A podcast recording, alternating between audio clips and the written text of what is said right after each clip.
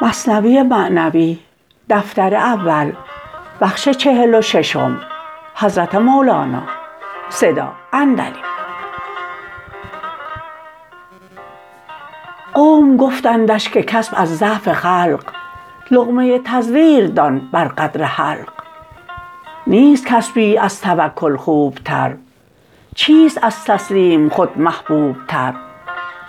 بس گریزند از بلا سوی بلا، بس جهند از مار سوی اژدها. حیله کرد انسان و حیلش دام بود، آنک جان پنداشت خون آشام بود. در ببست و دشمن اندر خانه بود، حیله فرعون زین افسانه بود. صد هزاران طفل کشت آن کینه کش، وانک او می جست اندر خانه‌اش.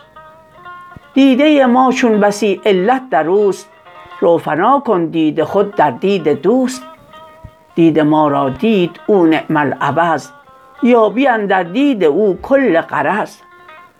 طفل تا گیرا و تا پویا نبود، مرکبش جز گردن بابا نبود.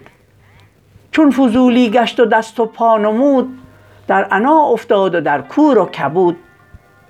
جانهای خلق پیش از دست و پا، می پریدند از وفا اندر صفا. چون به امر اهبطوا بندی شدند، حبس خشم و حرص و خرسندی شدند. ما عیال حضرتیم و شیرخواه، گفت الخلق عیال الی الله. آنک او از آسمان باران دهد، هم تواند کو ز رحمت نان دهد.